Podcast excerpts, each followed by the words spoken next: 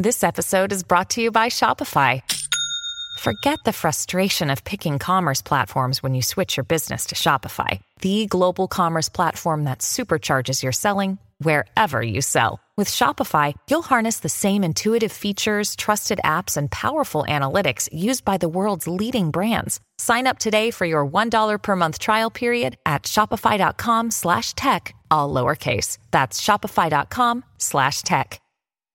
Fox on Tech. Another change has come to Twitter in the age of Elon Musk the end of third party apps. Not everybody who uses Twitter uses Twitter, that is to say, Twitter's own software, like its website interface or its mobile apps for Android or iOS. Third party apps have long been popular for numerous reasons. Those who manage more than one account have used dashboard style apps, but there are also plenty of users that preferred other apps like Tweetbot for the interface and presentation.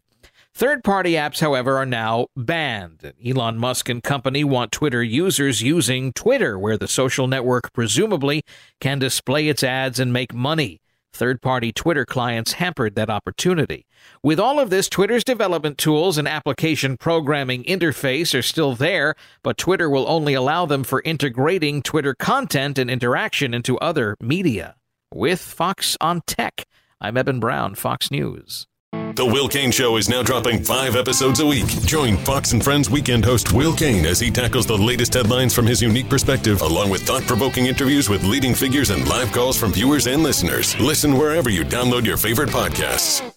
Listen to Fox News Podcast shows ad free on Fox News Podcast Plus, on Apple Podcast, Amazon Music with your Prime membership, or follow wherever you get your podcasts.